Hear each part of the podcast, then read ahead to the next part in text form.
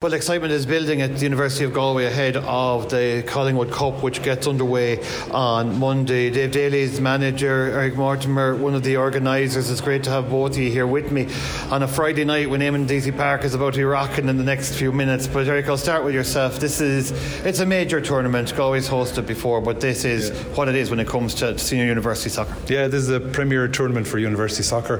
There's eight teams involved at the moment, or this and this time in Galway. Um, four quarterfinals in Dangan on Monday, starting with our own, well, our own team are starting at 2:30 versus Trinity. If everyone can get up there, be great.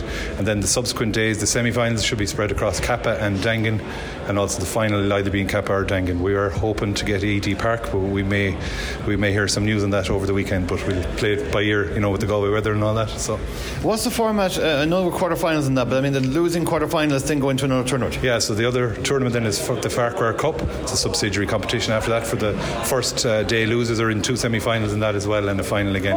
11 o'clock. Generally, those games are. That was named after a famous guy for Bishop Farquhar. Um, I think he was involved in getting the Irish football team back in the 90s to see the Pope, but he's a big soccer person who passed away actually during the year. So. Yeah, there's a serious amount of work that goes into something like this when you have to look after eight teams, two competitions, partridge in a pear tree. Yeah, I know. We've, uh, we, we hosted Harding last year, so I have a little committee together, and of course we've got some sponsors locally, and Fergie McGinn is the tournament sponsor, and Dave Witherow Electrical, Capone's, and uh, PTs as well. So it's all about getting local local help and local sponsors involved, and uh, small committee, and of course Dave has to do the football side. Yeah, well, speaking of which, Dave, team have been doing well in the Galway League fairly confident going into this? Yeah, they're flying it in the Galway League and they did well in the Harding final. They were beaten to UCD. Uh, we missed our main player, striker Dave Tarmy, which was unfortunate in the semi final.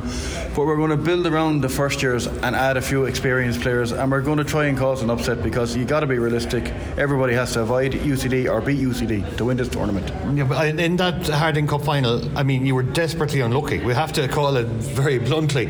Uh, a couple of things just going either way. It could have been, you could have won it. Well, everything went according to plan. Obviously, uh, there was a mistake in it, but mistakes happen and we learn from it. But uh, I couldn't fault any of the players.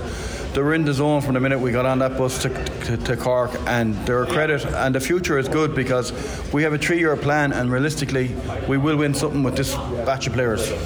Now, as I mentioned, uh, I mean the team have been doing very, very well in the domestic leagues, and the amount of work that goes in, it's great preparation for competition like this. Yeah, ideally, what going down the road, we need more and more students playing with us every weekend, like UCD, like Queens, for us to get familiar with each other, and that's the route we're going to go down, and it's working at the minute. We've nothing clinched yet.